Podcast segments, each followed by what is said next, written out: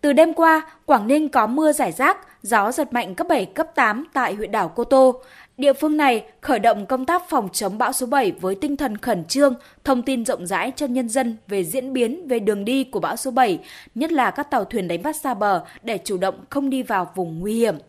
Ban Chỉ huy Phòng chống thiên tai, tìm kiếm cứu nạn và phòng thủ dân sự tỉnh Quảng Ninh yêu cầu các địa phương chủ động kiểm tra, giả soát các khu vực có nguy cơ sạt lở, ngập, kè yếu, nhà tạm,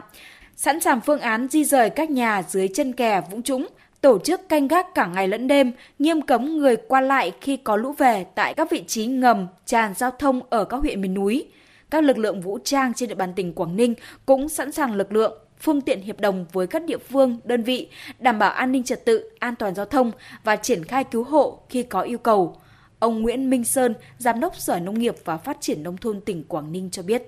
Ban chỉ đạo tỉnh đã ra văn bản chỉ đạo các địa phương và thành lập các cái đoàn công tác của đi kiểm tra, tập trung vào mấy cái giải pháp. Thứ nhất là chỉ đạo lực lượng biên phòng để bắn báo hiệu kêu gọi 8.064 cái tàu cá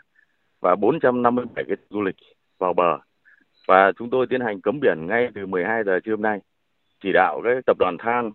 và tổng công ty đông bắc là giả soát các bãi thải mỏ, kiểm soát vùng sạt nở, sạt trượt. Chỉ đạo các địa phương là kiểm tra các ngầm tràn, đập tràn khu vực mà có nguy cơ lũ ống, lũ quét, sạt lở có cái biện pháp di dân ương cứu, thu hoạch nhanh gọn các cây trồng. Phương châm là xây nhà ra đồng để đảm bảo cái an toàn sản xuất cho dân.